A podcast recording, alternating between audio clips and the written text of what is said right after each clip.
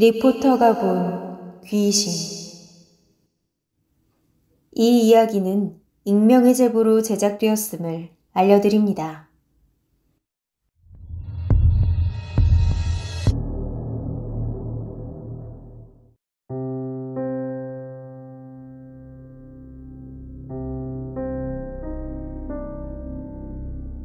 현재 서울에 거주하는 두 아이의 엄마 40대 여성입니다.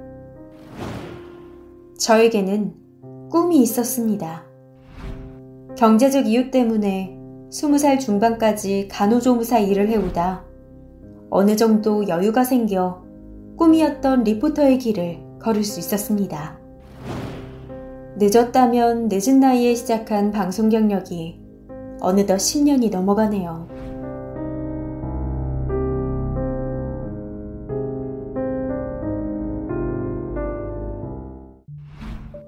여러 방송을 해오면서 유난히 한 방송에서 겪은 이야기가 잊혀지지 않습니다.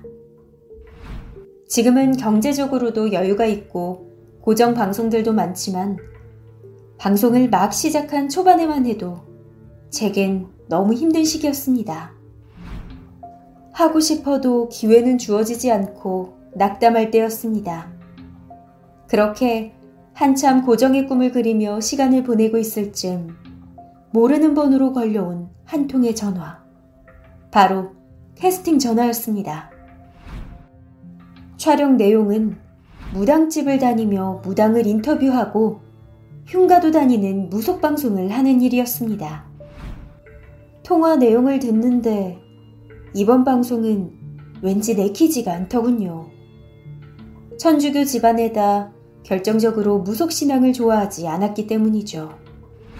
하지만 어려운 시기였고 고정 프로그램에 대한 꿈이 있었기에 저에게는 선택권이 없었습니다. 하지 말았어야 할 그 방송을 하게 되었습니다. 단순히 일이라 생각하며 화기애애한 분위기로 미팅까지 마쳤습니다. 제작진들도 제가 마음에 들었는지 바로 촬영 날짜까지 잡았고 저에겐 무속방송 리포터 타이틀이 달리는 순간이었습니다.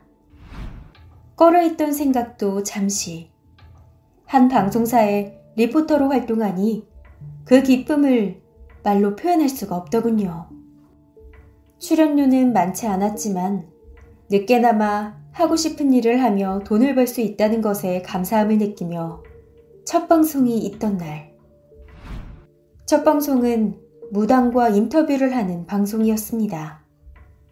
제가 우려했던 부분과 달리 상당히 편하게 촬영을 했습니다. 무사히 첫 촬영을 끝내고 제작진들도 기분이 좋았는지 다음 촬영을 기약하며 분위기 좋게 마무리를 지었습니다. 가벼운 발걸음으로 집으로 가 그날 밤 들뜬 상태로 잠이 들었습니다. 그런데 그날 밤 저는 악몽을 꿨습니다. 악몽이라기보단 가위라고 표현하는 것이 맞겠죠. 아주 잠깐 동안 가위에 눌려본 적은 있었지만 이런 경험은 처음이었습니다. 몸이 움직여지지 않고 제 눈앞에 웬 할머니가 나타났습니다. 저를 엄청 노려보더군요. 그저 쳐다보기만 하는데 꿈 분위기가 너무 무서웠습니다. 몸을 움직이지 못한 채 눈을 꼭 감고 있는데 할머니가 다가오는 기분이 들더니 제 목을 조르려는 순간 잠에서 깼습니다. 그때까지만 해도 몰랐습니다. 이런 꿈도 있나 보다 생각하고 별 생각 없이 일상생활을 보내고 있었습니다. 무속방송에서 촬영이 잡혔다는 연락을 받고 이날도 무당과 인터뷰를 하는 방송이었습니다. 촬영이 끝나고 집에 도착해 그날 밤 잠을 자는데 또 가위에 눌린 겁니다. 이번엔 한 여성이 제 옆에 누워 있는데 몸은 움직여지지 않았고 그 여자는 저를 등지고 누워 있었습니다. 그 공포감이 이루 말할 수 없었습니다. 말도 안 나오고 몸도 안 움직여지는 상태에서 등지고 있던 여성이 목만 돌리며 저를 쳐다보는 순간 경악스러운 얼굴로 저를 보며 큰 소리로 웃는 겁니다. 기이한 웃음소리와 함께 순간 저는 잠에 섰겠죠. 또 이렇게 가위에 눌린 겁니다. 계속해서 가위에 눌리니 참 이상한 겁니다. 꼭 무속방송 촬영을 하고 온 날엔 악몽을 꾸니 우연은 아니라는 생각이 스치더군요. 방송을 그만두어야 하나 생각도 들었지만 고정방송을 놓치고 싶진 않았습니다.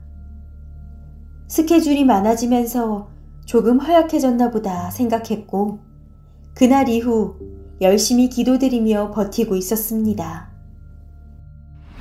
한 주가 흘러 촬영날이 다가왔고 이번 촬영은 전과는 다른 촬영이었습니다.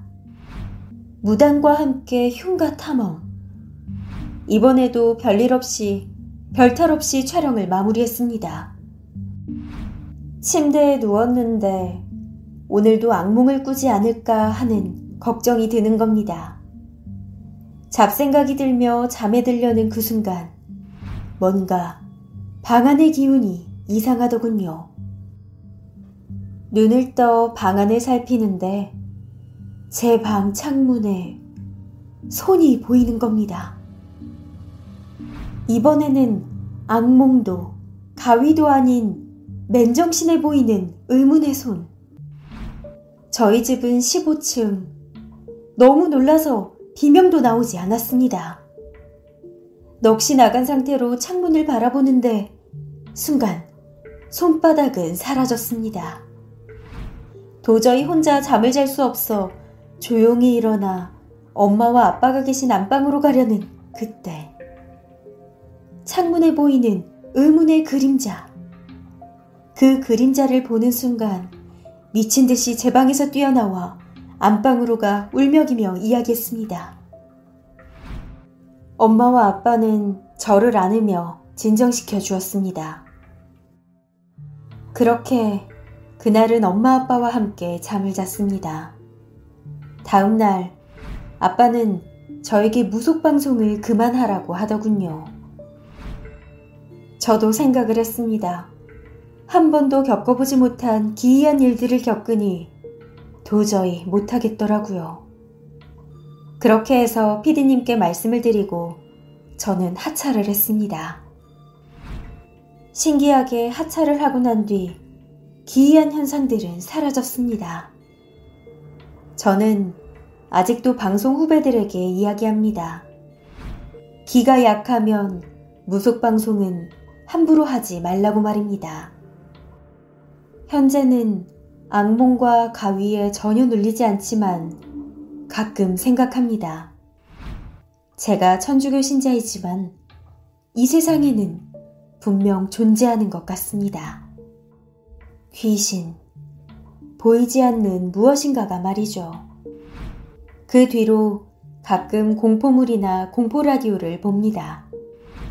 글을 쓰면서도 지난날이 떠올라 다시 한번 오싹해지네요.